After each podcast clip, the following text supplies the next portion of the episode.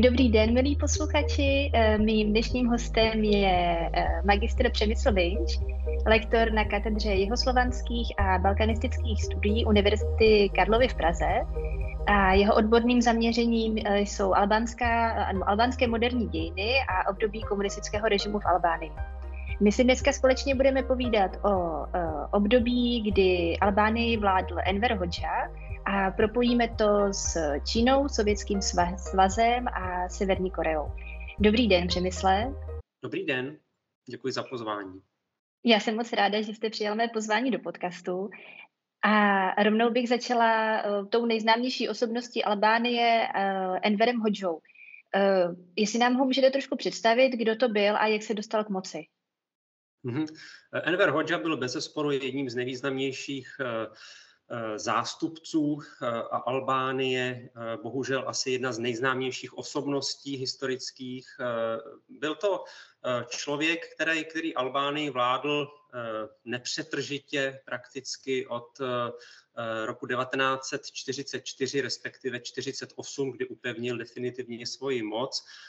A to až do své smrti, své přirozené smrti v roce 1985. Tedy skutečně 40-letá vláda velmi tvrdou, tvrdou rukou, která se na tváři země velice podepsala. Vlastně i dodnes těch 40 let jeho vlády je na, na tváři Albánie znát.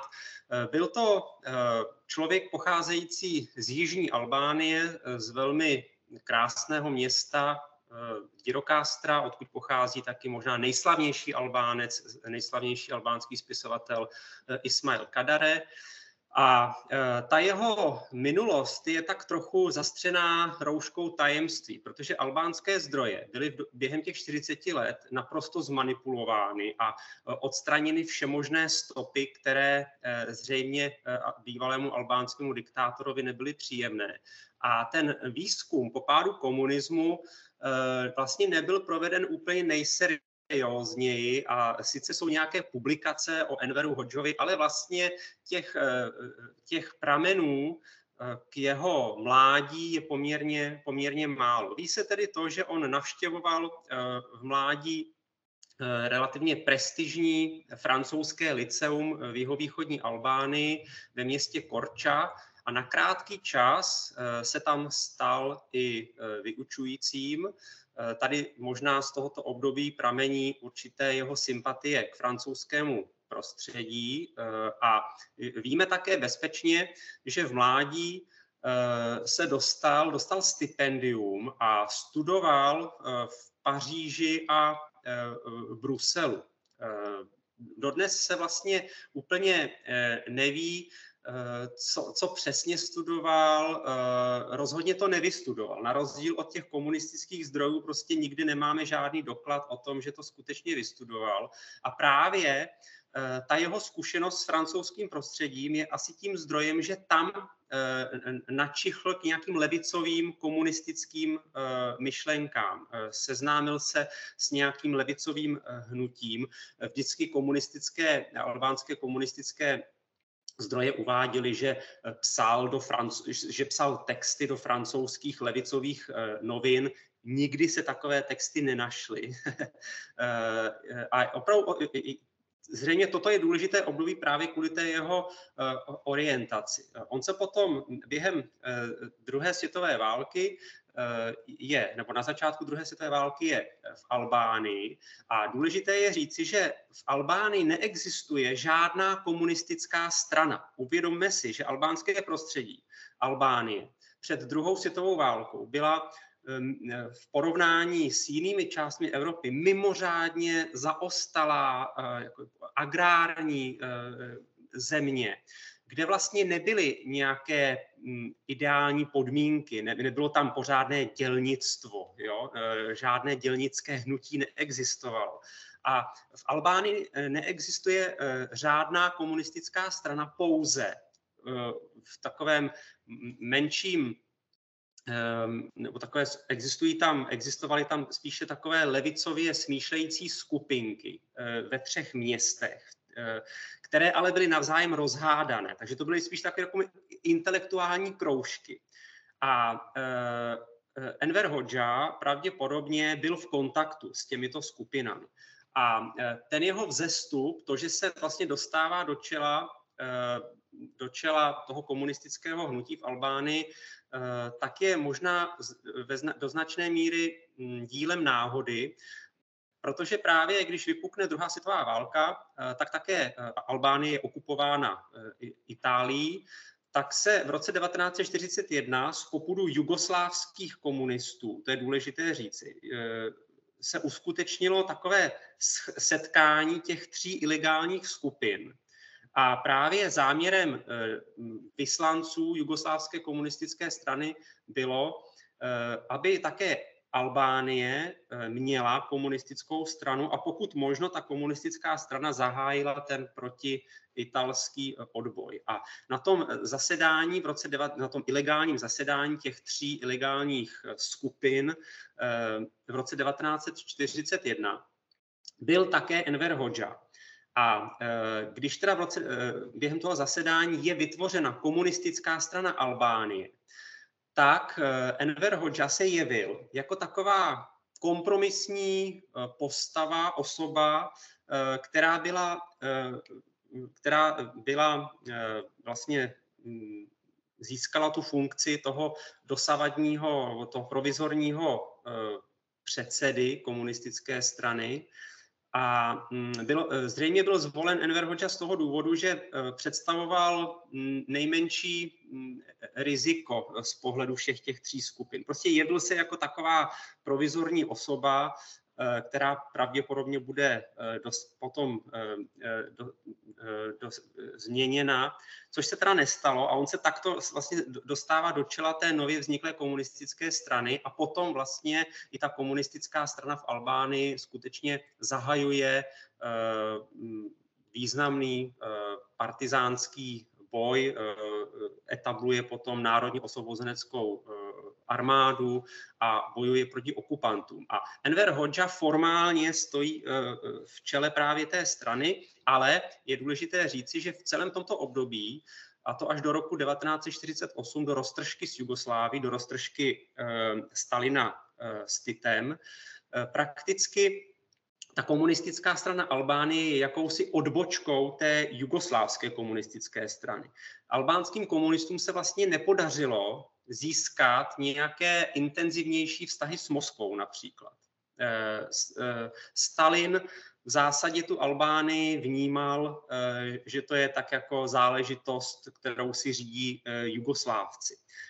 A až do roku 1948 opravdu Albánie je víceméně v rukou, v rukou Tita nebo pod významným vlivem Jugoslávie a eh, Enver Hoxha rozhodně nemá eh, nejsilnější pozici. Eh, Enver Hoxha v čele té komunistické strany má i nálepku jakéhosi jako straníka, který má buržoázní původ, což se taky třeba jugoslávským komunistům nelíbilo. A ta Bělehrad spíše sázel na velmi mocného jiného člena Eh, jmenoval se Koči Dzodze. To byla skutečně taková jako jugoslávská ruka, eh, který skutečně, který byl ministrem eh, vnitra, patřil ke klíčovým členům té, toho Bira v roce nebo do roku, do roku 48.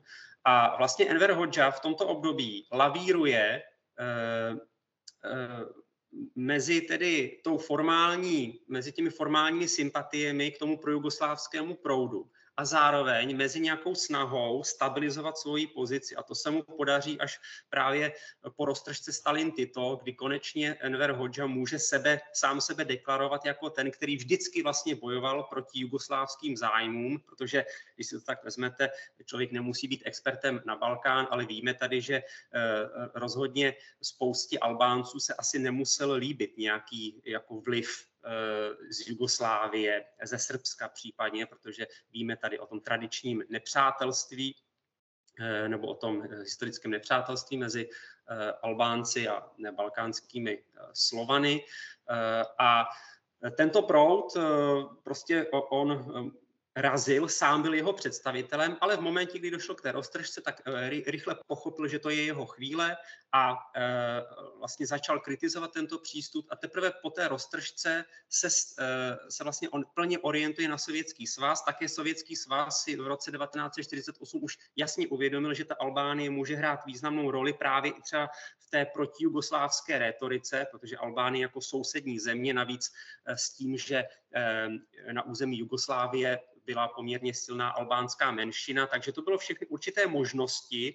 Byla to jakási páka na, eh, na, na Tita a teprve v roce 1948 skutečně ten komunistický, eh, nebo ta mm, eh, komunistická strana Albánie a vůbec komunistická Albánie je plně se stává Eh, jakýmsi sovětským satelitem eh, a sovětský svaz plně začíná podporovat Albány a vlastně využívá tu Albánii jako takovou páku na Jugoslávii v tom prvním období. Pak se to samozřejmě bylo troš, trošičku komplikovanější. Takže, když bych to eh, schrnul, tak Enver Hoxha vlastně stál, co by předseda komunistické strany Albánie v čele toho partizánského hnutí, které se v Albánii prosadilo, podobně jako v Řecku v zásadě po, eh, po roce 1944, kdy eh, poslední noha německého vojáka opouští albánské území, tak v Albánii probíhá víceméně občanská válka mezi tím už dominujícím komunistickým hnutím a těmi antikomunistickými skupinami, podobně jako v Jugoslávii, podobně jako, jako, jako v Řecku. A e, ta retorika byla taková, že vlastně e, le, e, ta legitimita komunistické strany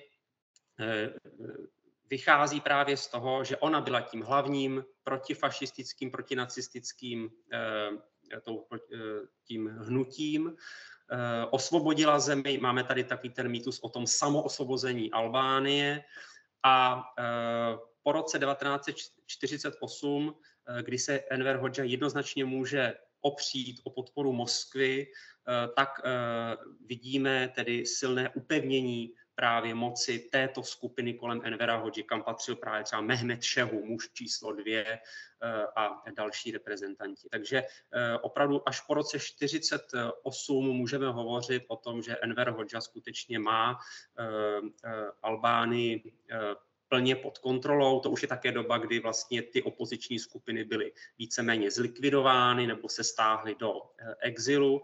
A připomenu, že ta komunistická strana Albánie, založená v roce 1941, se právě potom eh, v roce 1948 přejmenovává na eh, albánskou stranu práce a pod tímto názvem existuje až do svého rozpadu na počátku 90. let. Já ve vyprávění o Enveru Hodžovi vidím silnou spojitost s Kim Irsenem, protože podle toho, jak jste vyprávěl, že Enver Hodža se dostal k moci a jak byl považován za takovou cestu nejmenšího zla, eh, tak přesně takhle bych řekla jiný jméno, ale stejný příběh eh, v Severní Koreji. Hmm. A myslíte, že můžeme Enverovu vládu přirovnat eh, k tomu, co se dělo v Severní Koreji? No, samozřejmě značné paralely se nabízejí. Já vždycky i když s někým, eh, třeba se svými studenty, když hovořím o této mm, o tomto období, tak eh, velmi často používám právě tu paralelu Severní Koreje, eh, protože opravdu některé jevy vypadaly úplně, vy, vy, vypadaly naprosto, naprosto stejně. Jo? Třeba eh, z záběry eh, z Pyongyangu dnes, eh, tak to je podobné jako Tyrana před rokem 90.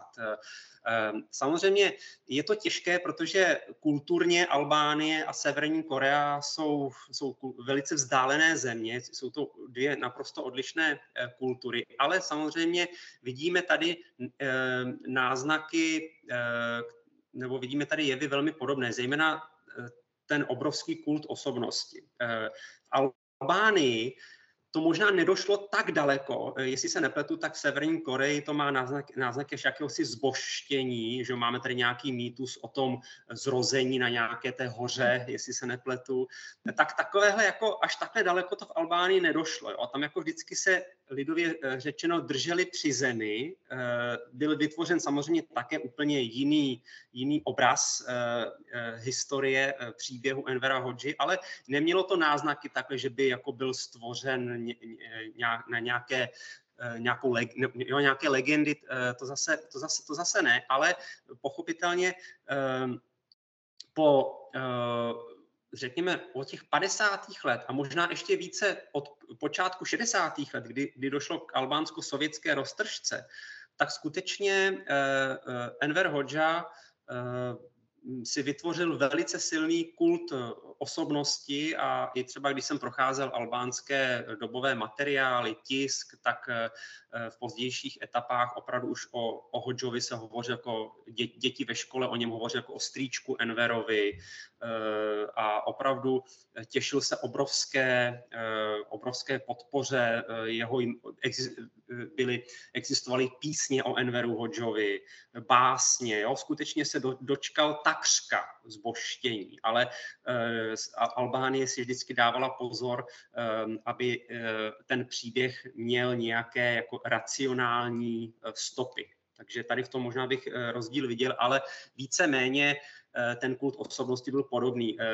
Když vidím závěry z Pyongyangu, vidím tam tu nadživotní sochu Kim Il-sena, Eh, tak samozřejmě po smrti Envera Hodži v roce 85 podobná socha byla vstyčená v centru eh, Tyrany, eh, jenomže o pár let později pak byla svržena. Jo? Ale myslím si, že určité paralely mezi Severní Koreou tam jsou. A dokonce jsem právě četl, že když Enver Hodža se několikrát s Kim Irsenem osobně setkal, dokonce Kim Irsen navštívil Albánii, já jsem si to nedávno eh, zjišťoval. Eh, Kim Ir-sen navštívil Albánii v roce eh, v červenci roku 1956, což ještě byla doba, kdy Albánie byla součástí toho sovětského bloku.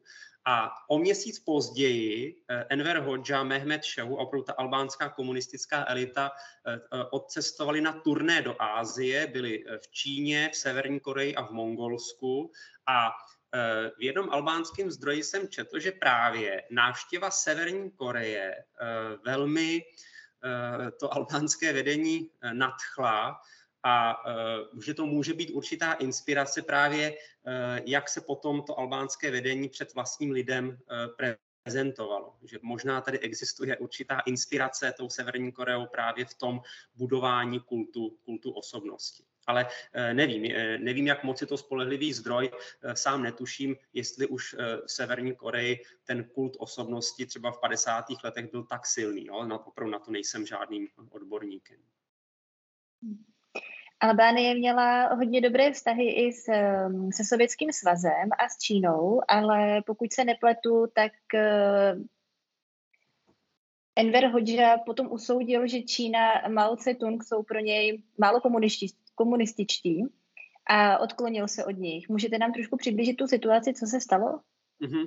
Ano, eh, ten uh, albánský komunistický režim si prošel naprosto odlišnou cestou než většina uh, socialistických států východní Evropy. Tam je důležité říci, že ten albánský socialismus měl několik fází. Jak už jsem říkal, do roku 1948 uh, Albánie byla víceméně jakousi další republikou Jugoslávie fakticky. Ten, ten vývoj i směřoval k začlenění do Jugoslávie.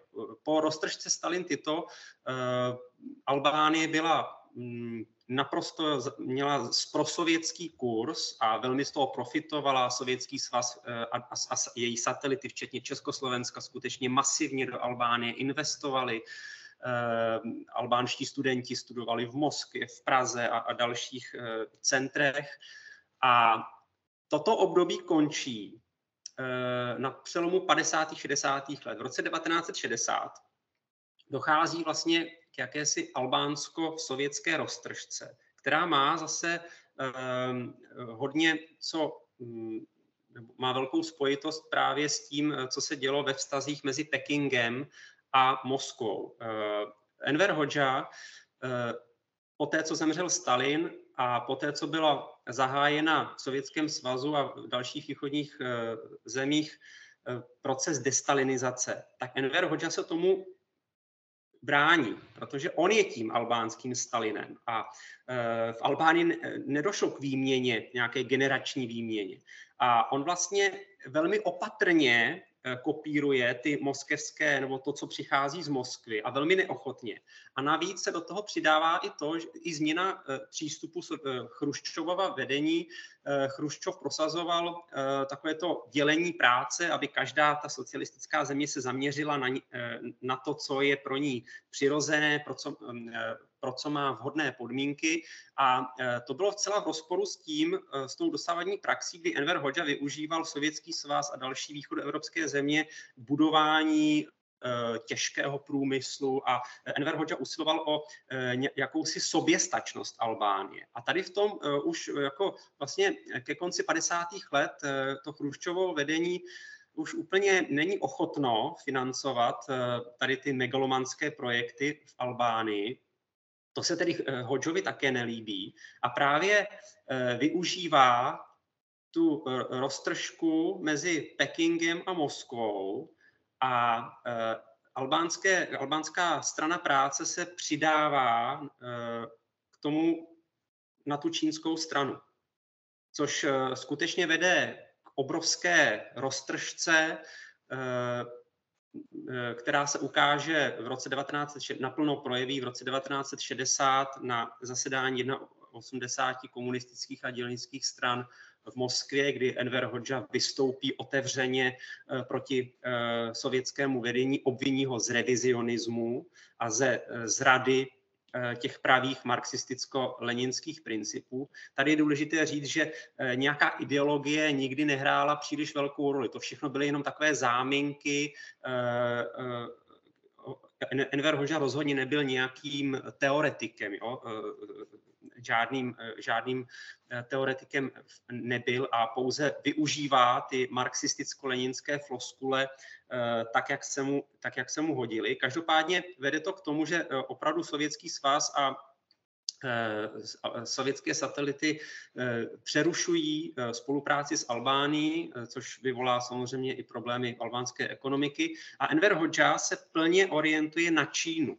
A právě využí, e, e, zase byl to racionální krok z toho důvodu, že e, ta Čína dokázala do značné míry nahradit tu sovětskou pomoc. Eh, Čína poskytuje velkoryse, sama eh, se nacházející eh, ve velmi složité ekonomické situaci, ale poskytuje tomu malému evropskému spojenci obrovské finanční injekce v Albánii.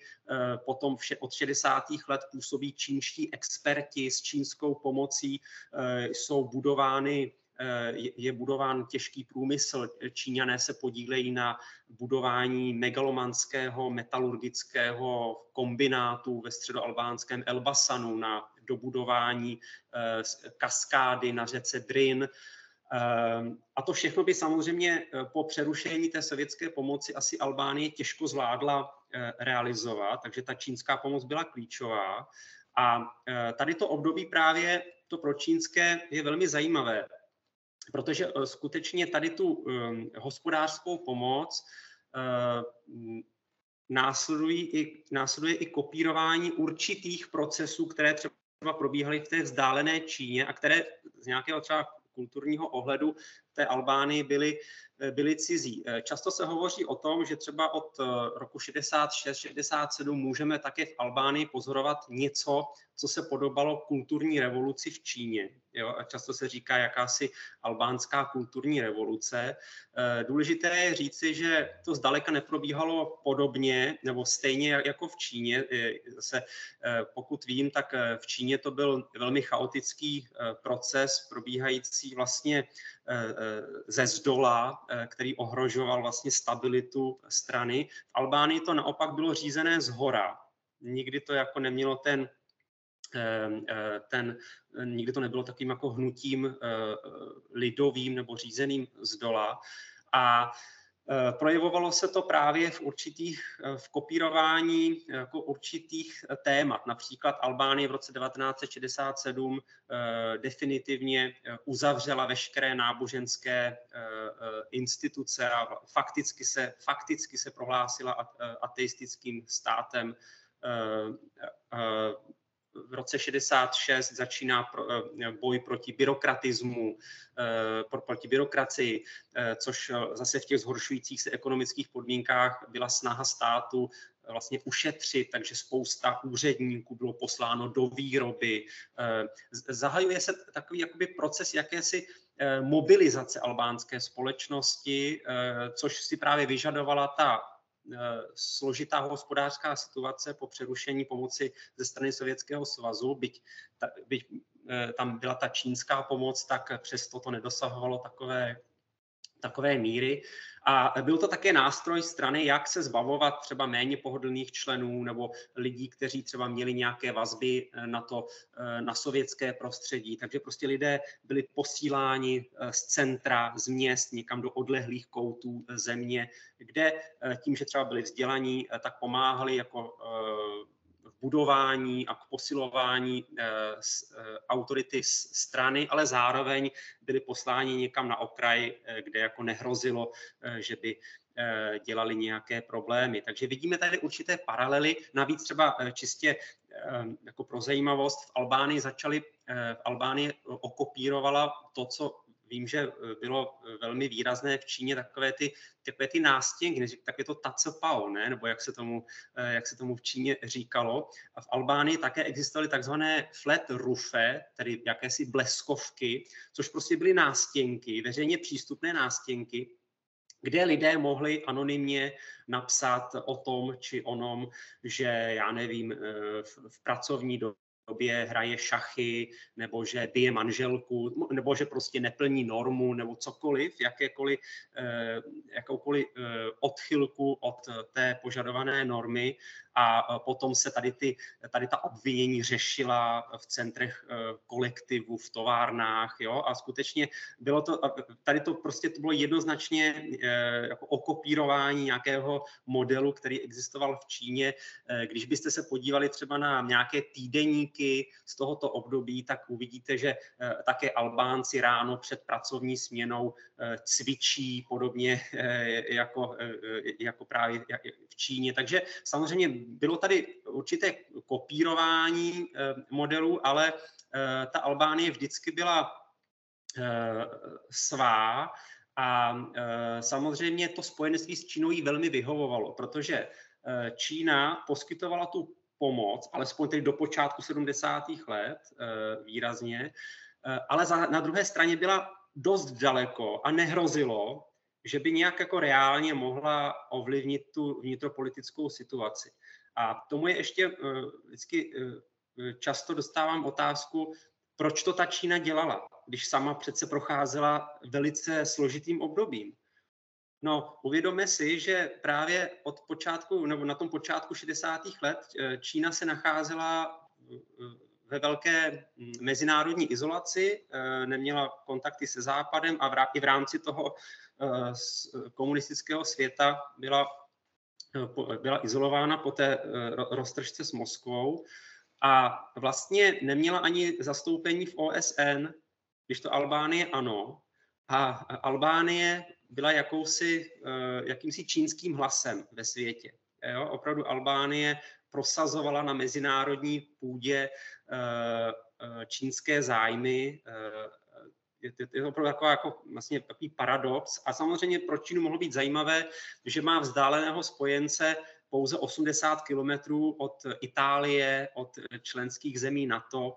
Takže to bylo samozřejmě velice zajímavé. Vím, že třeba eh, v této době, kdy Čína byla tak jako Albánie velmi izolovaná, tak eh, eh, třeba i z této doby se do Číny dostávají i albánské filmy.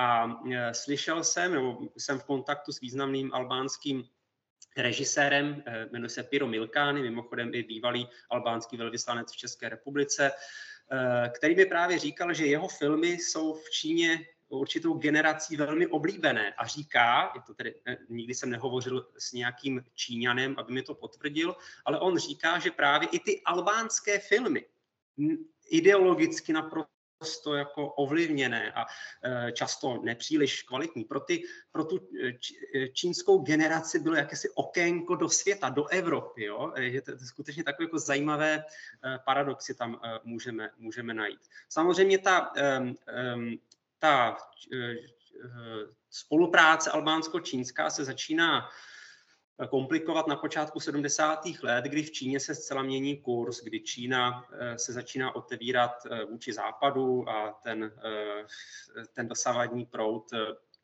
vůbec i ta ekonomika Číny se zcela, zcela proměňuje.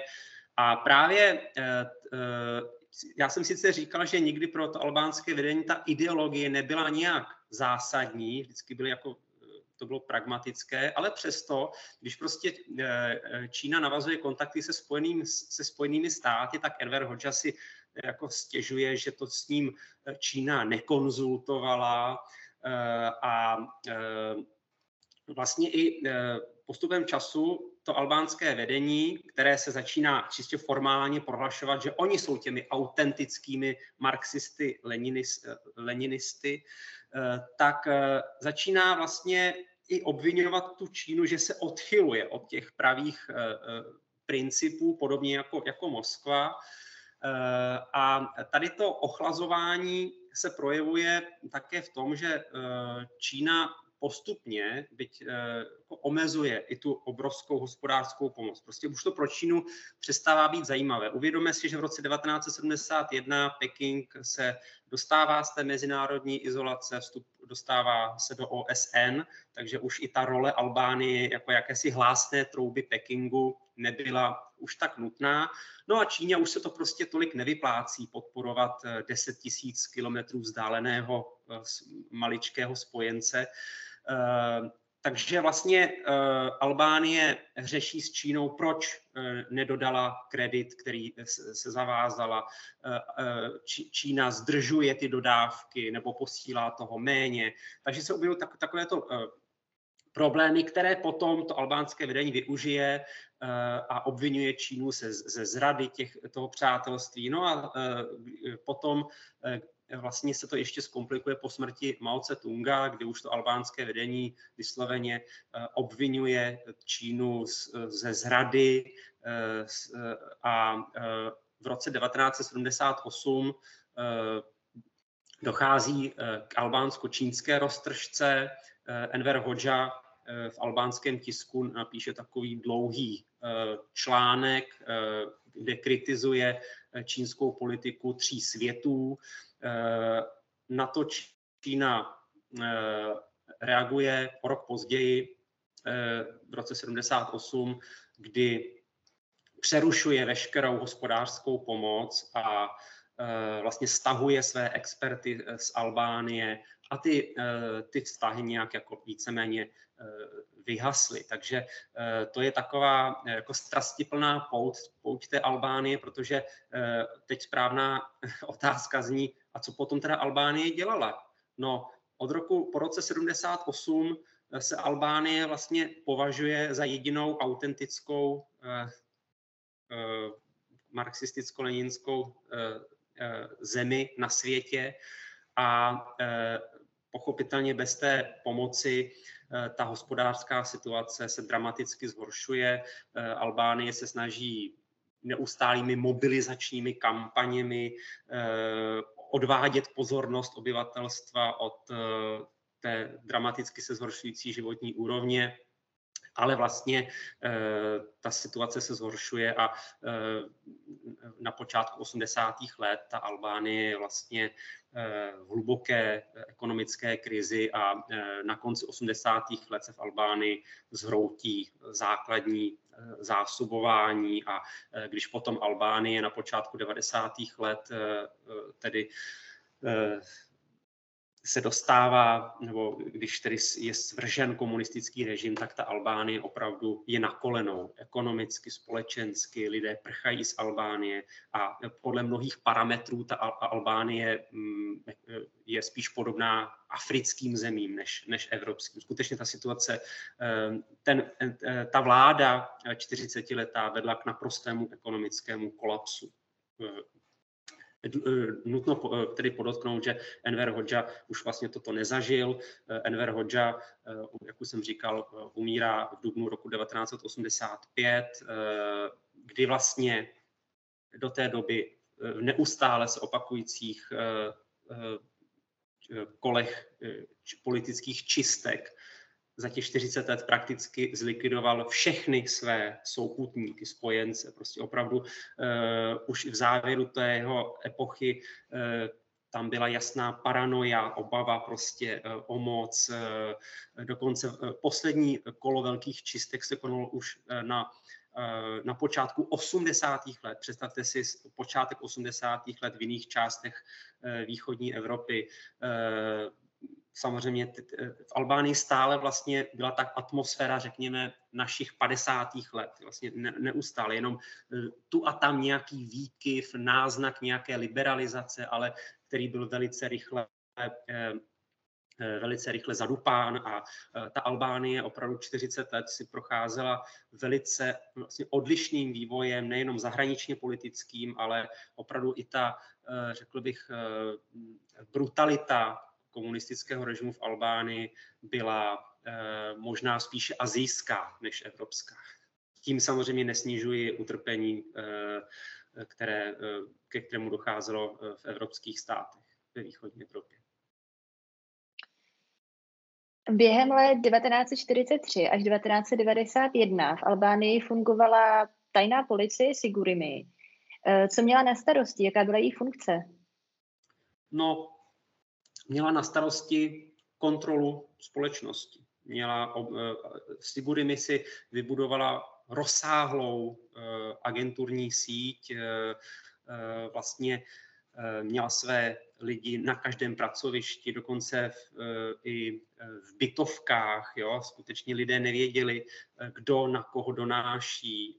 Všichni museli hrát jakési divadlo, plně existoval výrazný rozdíl mezi eh, nějakými oficiálním chováním na pracovišti a pak třeba soukromými názory, které ale mohly být eh, prezentovány jenom uvnitř nejužšího rodinného kruhu a i tam často ta Siburimi měla prsty. Vlastně dodnes je to určité trauma, protože dodnes nebyly, nebyly Eh, zpřístupněny některé tajné dokumenty Sigurimi, protože právě albánští politikové se bojí nejenom toho, že by vyšlo najevo, jak spousta z nich eh, byla ve strukturách eh, minulého režimu, ale právě, že by vyšlo najevo, kdo na koho udával a vlastně nedošlo ještě k tomu úplnému zpřístupnění a rozhodně albánská společnost se z tohoto se s tímto stále,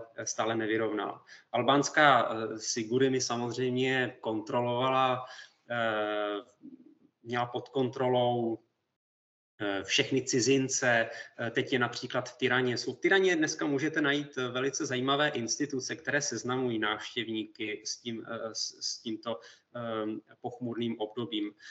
Vedle velice zajímavého muzea v bývalém protiatomovém bunkru na předměstí Tyrany máme v centru Tyrany právě dům, kde právě, sídle, kde právě bylo centrum odposlechů a dnes je tam zajímavá výstava o tom, jak jak vlastně veškeré, veškeré, veškeré hotely určené cizincům byly eh, odposlouchávány, jakým způsobem.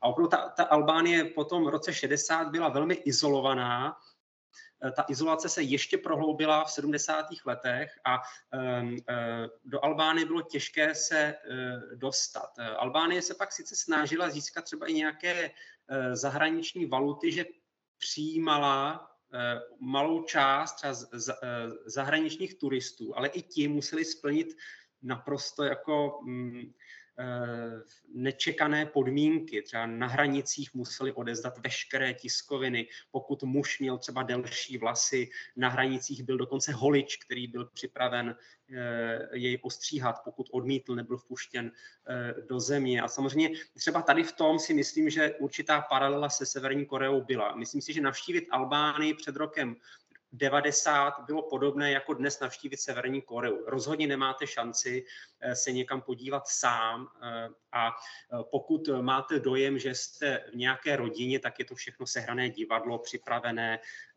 Ta rodina dostala speciální, speciální jídlo, aby to vypadalo, že se všichni mají dobře a rozhodně to neodpovídalo realitě. No a samozřejmě za všechno to byla odpovědná odpovědná eh, Siguriny, která na všechno dohlížela. Eh, V Albánii můžeme najít, nebo jsme mohli najít dřív za vlády Envera Hodži hodně pracovních táborů, možná nazývaných jako převýchovné tábory raději. Um, jsou jejich pozůstatky v Albánii i dneska? Ano, samozřejmě. Uh, Albánie měla rozsáhlou síť uh, věznic a pracovních táborů, dokonce měla i vybrané regiony země, kam poté lidé byli uh, posíláni do vyhnanství. Často, když někdo byl zatčen, tak následoval postih i pro velice široký okruh rodiny.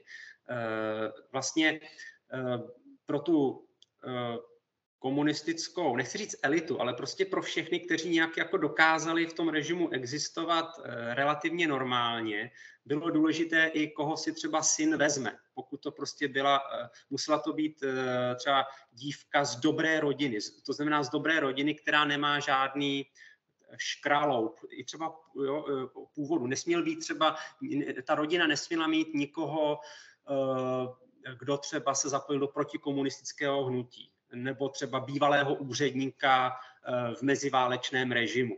Jo? Už všechny tady ty drobnosti byly obrovským problémem a eh, mohly znamenat, eh, mohly znamenat potíže. A když spousta lidí se dostávala do vězení, do pracovních táborů.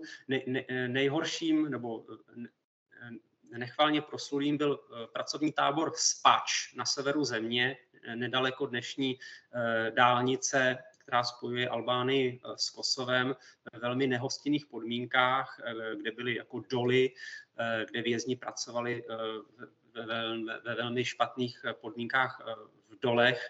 No a pozůstatky toho tábora Spač se zachovaly, dnes je z toho takový památník a možná ještě ještě působivější jsou právě ty regiony, eh, kam byli hodně lidé eh, posíláni do, do vyhnanství.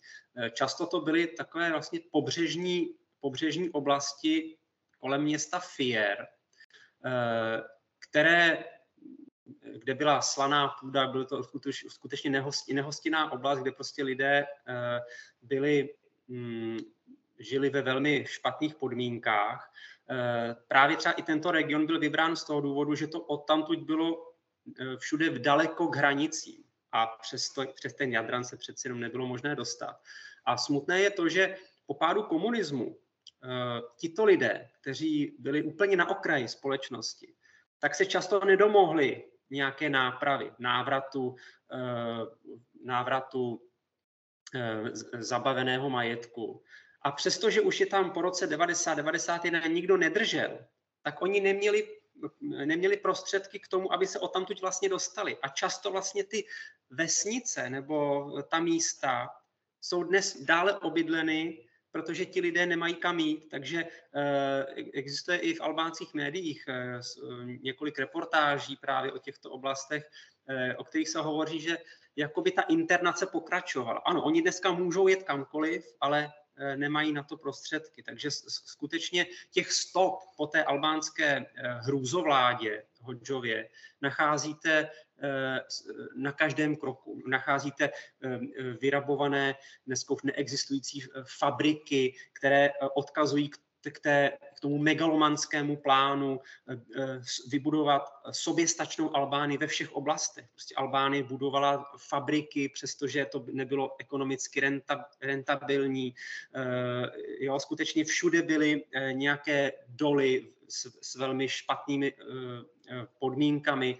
A to všechno po pádu komunismu skolabovalo a dneska, když cestujete po Albánii, tak nacházíte na každém kroku stopy tady těch eh, projektů. Ještě, samozřejmě Albánie se dneska dramaticky mění, dneska už prostě i těch, eh, dneska už Albánie také není země bunkrů, ještě třeba před 15 lety eh, skutečně tvář Albánie byla zhyzděna tisíc tisícovkami, tisícovkami betonových bunkrů, které tam prostě byly vybudovány právě v té e, fobii z toho, že Albány e, Albánie se určitě dos, bude napadena imperialisty a revizionisty, tedy skutečně Albánie počítala s tím, eh, nebo hovořila o imperialisticko-revizionistickém obklíčení a zejména po roce 68, po tom, co se stalo Československu, se obávala, že by podobný osud mohl postihnout i jí a masově byly budovány po celé zemi bunkry, někdy i zcela jako nelogicky, které prostě počítali eh, s nějakou partizánskou válkou, ke které nikdy nedošlo a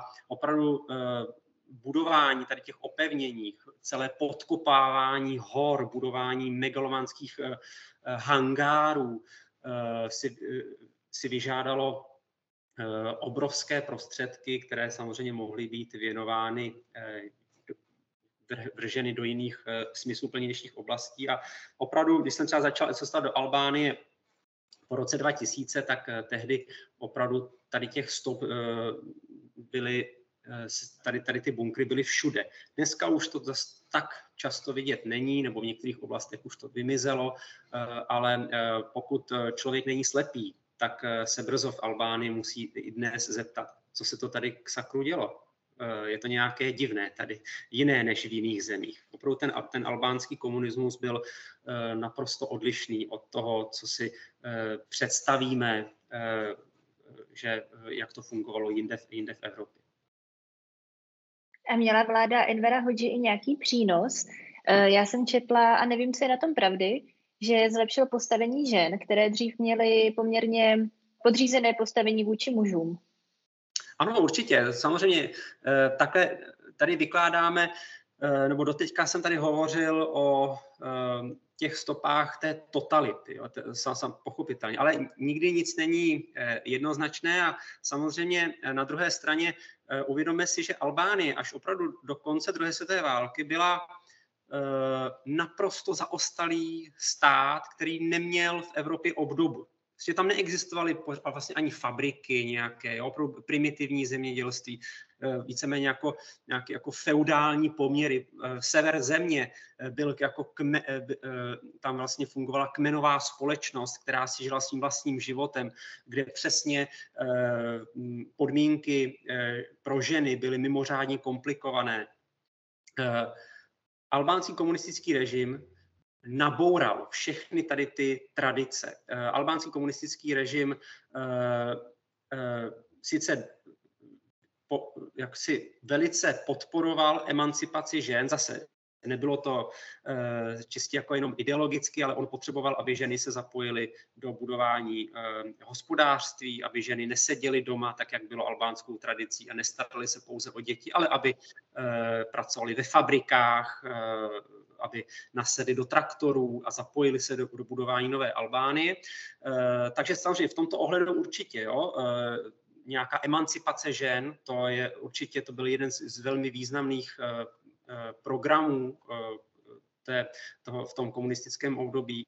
Eh, stejně tak, ale jako budování infrastruktury školy, nemocnice. Ještě když, když se komunisté chopili moci, tak Albánie byla země, kde byla asi 80% negramotnost.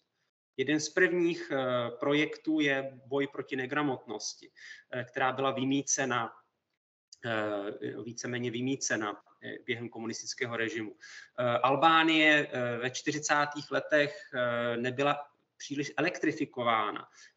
Do 70. let Albánie nebo během 70. let Albánie dosáhla plné elektrifikace.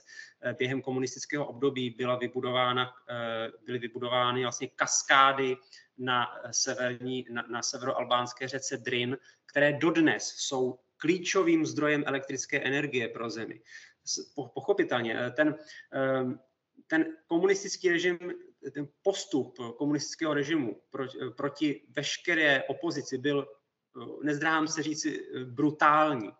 Ale vzhledem k tomu, že Albánie byla opravdu velice zaostalou zemí, naprosto nesrovnatelné s podmínkami třeba Československa, tak přináší do toho albánského prostoru prostě určitou modernizaci. To je prostě ne, eh, zjevné a eh, nedá se, eh, nedá, nedá se to odmítnout. Takže modernizace po všech, po všech stránkách. Samozřejmě, ta modernizace neznamenala, že snad by se Albánie mm, přiblížila standardu já nevím, střední Evropy, ani náhodou. Ale byly vybudovány vůbec jako základní infrastruktura. Albánie se ze zaostalé agrární země stala průmyslově eh, agrární eh, zemí. Vůbec jako průmysl eh, začal fungovat. Takže samozřejmě nic není černobílé, jenom je smutné, za jakých okolností k té modernizaci došlo. Ta, jak už jsem říkal, třeba venkovské oblasti, zejména na severu země, tradičně byly mimo kontrolu centrální moci. To se to se vlastně nikomu nepodařilo změnit až tomu komunistickému režimu. Ten komunistický režim právě rozbil tu tradiční patriarchální společnost se všemi pozitivy a negativy. Jedním z těch negativ bez třeba postavení žen, ale rozbil to opravdu e, e, brutálně, jako nekompromisním eh, postupem. Eh, takže vždycky, eh, když, když hledáme nějaká pozitiva, která rozhodně musíme přiznat, tak je důležité se ptát, za jakou cenu, za jak obrovskou cenu, co všechno museli Albánci zaplatit. Enver Hodža sice nezakázal náboženství, ale určitě věřící byli určitým způsobem potírány Například byly zavírány kostely nebo mešity, byly zakázáno, bylo zakázáno používat jména související s náboženstvím. Jak je možné, že se po otevření země eh, vrátil, vrátilo křesťanství a islám do takové míry, že v současné době máme přes 50% eh, muslimů v Albánii, pokud se nepletu? No tak, eh, tak ten, on, Enver Hoxha pak jako zakázal, jo, opravdu, samozřejmě ten už, už po nástupu k moci se eh, komunistický režim velice nekompromisně staví, zejména vůči katolické církvi. Vidí v ní, obdobně jako v jiných eh, zemích, které eh, začínají experimentovat se socialismem velké, velké, velkého nepřítele a vidí tu vazbu na ten západ. Takže třeba katolická církev byla opravdu, katolický klérus byl Eh, zlikvidován velice rychle po válce fakticky. Ale máte pravdu v tom, že právě až do toho roku 67 eh, byly otevřeny kostely, eh, mešity a lidé mohli praktikovat. Státu se povedlo velice rychle, vlastně do, na, už, už na přelomu 40. 50. let, ty náboženské instituce víceméně dostat pod kontrolu státu. To bylo to nejdůležitější. Fakticky se tak eh, opravdu stát eh, dosazoval kně, kněží, eh, jo, dosazoval klérus, měl, měl, měl nad, nad ním plnou kontrolu a tedy formálně bylo možné praktikovat. Byť samozřejmě propaganda to eh, označovala za přežitek a že to je v, eh, v rozporu s tou novou Albánií, kde se, eh, kde se proti tomu takzvanému náboženskému obskurantismu bojovalo. Veškeré zaostalé jevy, právě třeba postavení žen nebo prostě já nevím, pověrčivost, to všechno bylo jako eh, napojováno právě, že to vychází z náboženských tradic. Eh, Albánci byli masírováni tím, že eh, církve byly vlastně protinárodní, že vždycky hájili zájmy těch cizáků, cizích mocností a tak dále. Ale, jak už jsem říkal, v roce 67 byly veškeré náboženské instituce zavřeny a fakticky ta protináboženská agitace dosáhla, dosahuje vrcholu. A pak už vlastně byly postihovány i, e, i ty projevy zbožnosti. Lidé právě Sigurimi sledovali, sledovali, kdo chodí na poutní místa, kde třeba byly odstraněny, zlikvidovány kostely. Jo? Opravdu spousta náboženských objektů po roce 67 byla zničena nebo přeměněna. Například známá katedrála katolická katedrála v severoalbánském Skadaru byla přeměněna v tělocvičnu. Eh, katolický kostel v, centru Tyrany, z něho se potom stalo eh, eh, kino Mládež. Některé kostely byly zakonzervovány, zachovány jako památka, jako historická památka, historický monument, ale neplnili tu svoji náboženskou funkci. A takže pak je takové jako podivné mezidobí, že po roce 67 už vlastně praktikovat náboženství bylo nebezpečné, ale třeba ústava to ještě dovolovala. V roce 1978 Albánie přijala novou ústavu a v té ústavě už si opravdu Albánie dala, že Albánie je ateistickým státem. Jo, možná to byl jeden, nevím jestli třeba Kambodža nebo e, nějaký takový stát něco podobného měl, ale rozhodně v Evropě e, to byl naprostý unikát a e, často se uvádí, nevím, jestli to je opravdu tak, že Albánie byla jediným státem na světě, který si takhle ten ateismus dal vysloveně. Dokonce já jsem tu ústavu studoval a tam je krásný, nebo úplně šílený článek, paragraf té ústavy, kde se píše, že v Albánii je zakázána jakákoliv činnost fašistického eh, a náboženského typu. Jo? Prostě dáno naroveň. Eh, takže eh, úplný... No a k té druhé části Albánci nestratili víru. V Albánie vždycky byla na nábo, jakousi náboženskou křižovatkou, kde víra nikdy nebo často nebyla nějak jako silně zakořeněná. Albánci nikdy nebyli součástí jenom jedné víry, je to prostředí, kde se uh, už i před příchodem islámu, to byla náboženská křižovatka, uh, vlastně křižovatka mezi uh, východním křesťanstvím a západním křesťanstvím, pak tam zdomácněl islám v souvislosti s příchodem osmanské říše. No a po pádu komunismu, když Albánie skutečně byla na kolenou, tak se teda to, co se povedlo velice rychle, je právě obnova té zbožnosti, Eh, kdy se otevřely znovu kostely a ze zahraniční pomocí pak byly budovány nové kostely, nové mešity a ta, ta, ta zbožnost se obnovila. Eh, samozřejmě eh, reálně je to tak, že celá, celá generace nebo některé generace vlastně vyrůstaly bez, bez náboženství. A ty, mladí, mladší lidé většinou eh, se buď hlásí k nějakému vyznání formálně, eh, ale nejsou nějak často praktikujícími. A pak je samozřejmě skupina lidí, kteří se eh, naprosto jako vrátila naopak k víře, a, ale v Albánii tedy dnes opravdu existují vlastně čtyři náboženské komunity, katolíci, pravoslavní, pak ještě eh, tedy eh, suničtí muslimové a eh, šítský řád Bektaši, který vlastně je jakýmsi mm, takovým, řekněme, prostorem mezi islámem a křesťanstvím, když to trošku, trošku zjednoduším.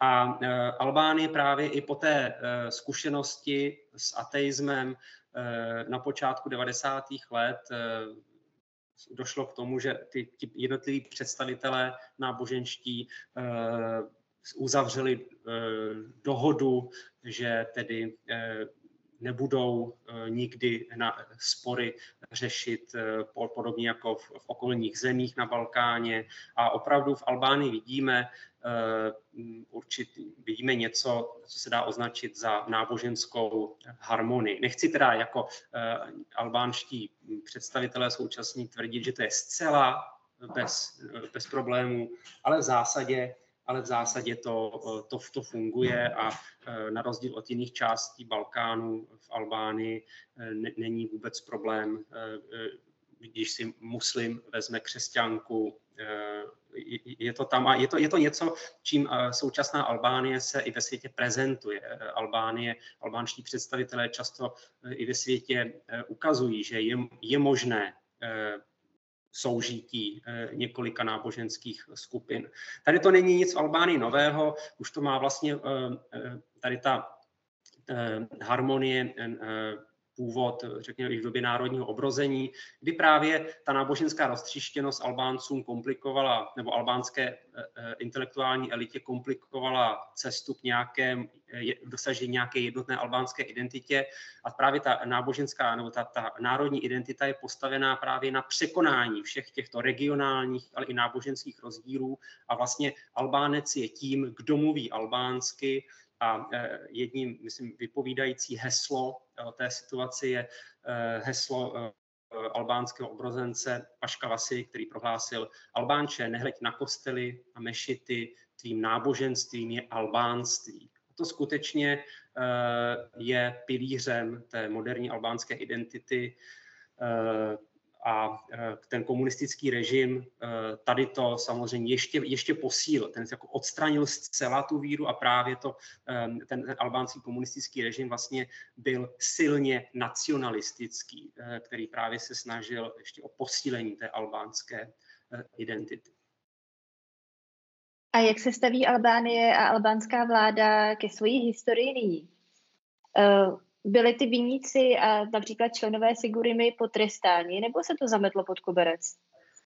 No, jenom velmi málo. Eh, když padl komunistický režim, tak eh, na nějakou dobu byl, se někteří představitelé, eh, žijící představitelé, dostali do vězení. Bývalý třeba poslední komunistický prezident Ramis Alia byl chvilku ve vězení manželka Envera Hodži, Nejmie, která Nejmie Hodža, Nejmie Hodžová, eh, která patřila k výrazným členům eh, té eh, komunistické elity, tak ta byla chvíli ve vězení. Ale vlastně právě, co říkáte, hm, v Albánii nedošlo k nějakému vyrovnání a právě spousta těch bývalých členů Sigurimy Mm, převlékla kabáty. Eh, samozřejmě v Albánii byl také problém v tom, že neexistovala nějaká, mm, nějaká opozice, nebo ta opozice byla zlikvidována. Takže vlastně, když po pádu komun, nebo když padl komunismus, tak tu moc přebírali lidé, kteří rozhodně e, neměli nějakou antikomunistickou minulost. Třeba první demokratický prezident Sali Berisha to byl eh, elitní uh, lékař. Prostě v Albánii, neměl, v Albánii neměla své disidenty jako Havla. Tito lidé byli buď mrtví, anebo zcela zlomení. A jo, ne, netvrdím, že 100%. Ano, z těch lágrů a vězení potom vzešli lidé, kteří opravdu byli pronásledováni a kteří pak třeba se dostali do vysokých funkcí nebo na ambasády, třeba do vedení parlamentu, ale opravdu ta, ti noví lidé, kteří se ze dne na den prohlásili jako proameričtí a e, kteří se prohlásili nebo kteří se stylizovali do role e, naprostých m, e, proti, jako odpůrců komunismu, tak byli sami lidé, kteří jako tvořili součást té, tu, té komunistické elity, vystudovali, často byli straníky a jenom vlastně na, na přelomu 80. 90. let využili situace, byli to třeba lidé z toho liberálního, liberálnějšího proudu, eh, ale rozhodně spousta z nich nemá za sebou nějakou vzornou minulost protikomunistickou. Takže to je samozřejmě potíž a um, je to velký problém dodnes, jak jsem říkal, nebyly ještě ani zveřejň uh, otevřeny veškeré archivy, nebyly, nebyly zpřístupněny. Teď se zrovna momentálně jedna z posledních kaus v Albánii je právě to, uh, že Eh, teď už bývalý prezident eh, Ilir Meta, o něm se taky spekuluje, eh, že byl součástí těchto struktur. Takže objevují se neustále, se objevují kauzy a vyšla tady velice, nedávno tady vyšla velice zajímavá kniha jedné polské autorky, Kniha se jmenuje, jestli, jestli mohu i, i propagovat, myslím, bláto je sladší než med. Eh, a právě ta, eh, tato polská eh, autorka v Albánii dělala rozhovory s lidmi, kteří byli pronásledováni v době komunismu a ukazuje tu realitu, že v kavárně dneska se může potkat vězeň s tím, kdo ho udal. Ti lidé se znají, Albánie je malá země, takže bývalí komunističtí soudci, kteří posílali do lágrů, dneska mají eh, dobré důchody, jsou to eh, staříci, kteří eh, dneska na okraji tyrany hrajou šachy, jsou v klidu. Mm. Je to prostě samozřejmě problém, tak jako v jiných socialist, bývalých socialistických zemích, ale zase, tak jako ve všem, ta Albánie je ve všem extrémnější. Měla extrémnější podobu komunismu, má i extrémnější podobu toho vyrovnávání se s komunismem, složitější. Eh, knihu Bláto je sladší než med, určitě doporučuji, takže pokud někdo chce nahlédnout trochu do historie Albánie, tak doporučuji přečtení. Je perfektní. A uh, moje poslední otázka by směřovala k současným vztahům Albánie uh, s Čínou a Ruskem. Mm-hmm. Uh, na rozdíl od jiných částí Balkánu, třeba od uh, Srbska, uh, v, Albánii neexistují nějaké, um, nějaké, nějaká tradice vztahů eh, s Ruskem, s Východem. Rusko jako tradiční eh, podporovatel slovanských národů na Balkáně svojí politikou eh, se vždy spíš stavilo proti albánským zájmům. To znamená, že pomineme-li to období, kdy Albánie byla součástí sovětského bloku, což je období, jak už jsem říkal, poměrně krátké, tak v Albánii neexistuje existuje tradice nějakých intenzivních vztahů s Ruskem. A rozhodně v albánském prostředí není, eh, neexistují nějaké silné vazby na Rusko, silné sympatie. Jak tomu třeba je v sousedních eh, zemích, v Černé hoře, v Srbsku, eh, ale třeba i v Bulharsku, kde tam je nějaká tradice vztahů. Čína se samozřejmě prosazovala i v Albánii, podobně jako jako jinde, zejména tedy tou ekonomickou silou. Čína právě i eh, po pádu komunismu se snažila jaksi navázat právě na to období těch vřelých albánsko-čínských vztahů, ale Albánie eh, Přestože je to země politicky velmi komplikovaná, eh, rozhádaná, tak v něčem má jasno pádu komunismu. A to je, má jasno ve své politické orientaci. Albánie je jednoznačně prozápadně orientovaná země, proamerická, eh, podpora, eh, podpora pro vstup do NATO byla mm, obrovská. Albánie je dneska členem NATO, nikdo toho nelituje, všichni jsou za, za, za to rádi. V roce 2009, kdy Albánie vstoupila do NATO, jsem shodou okolností zrovna byl v Albánii, to byly obrovské oslavy. Eh, Albánie se snaží o vstup do Evropské unie. Opravdu Eh, je to jednoznačně pro západní země a i ten čínský vliv, který tam v určitém období byl, nějaký v podobě investic a podobně, eh, tak jako ne, že by to, ne, že by to nebylo, ale myslím si, že eh, nějaké jako strategické investice ze strany Číňanů nejsou podnikány Albánii. Není to jako třeba v Černé hoře, kde že Čína, jestli se nepletu, staví dálnici nebo něco podobného. Jo, samozřejmě jsou tam nějaké letiště, myslím, bylo, nebo je, nevím, jak to teď přesně eh, pod čínskou Eh, kontrolou nebo bylo financováno, ale myslím si, že to eh, je v některých částech regionu eh, Balkánu mnohem výraznější. Takže ani ten čínský přístup a politicky rozhodně ne. Albánie opravdu se... Albánie je ve všem extrémní. Prostě. Když, je, když Albánie byla pro jugoslávským spojencem, tak opravdu to bylo jako se vším všudy. Jo? Opravdu sovět, sovětským, to byl vzorný sovětský satelit. Pak se prostě rozhádali, přerušili dokonce diplomatické vztahy a byl to jako pročínský spojenec. Eh, a teď jako vlastně ze dne na den z té izolace se Albánie stala jako najednou proamerickou zemí. Jo? V Albánii vždycky všechno mám pocit takové jako výraznější, extrémnější, ale tady ten kurz, který byl zahájen v 90. letech, jako pokračuje a eh, skutečně eh, nikdo nebo nikdo relevantní v Albánii toto nespochybňuje. Takže eh, samozřejmě i co se týká současné eh, krize, eh, Albánie jednoznačně na straně Ukrajiny, což Albánie odlišuje naprosto výrazně právě třeba od Srbska, které je jako zvláštně rozkročeno právě. Eh, takže nic takového, žádné, žádné takové dilema Albánie nemá a eh, v tomto alespoň eh, nejenom albánská politická scéna, ale v zásadě i veřejnost má v tom, v tom jasno. Přemysl, já moc děkuji za ohromně zajímavý rozhovor a děkuji, že jste přijal pozvání do podcastu. Děkuji mnohokrát, bylo mi potěšením. Naschledanou. Naschledanou.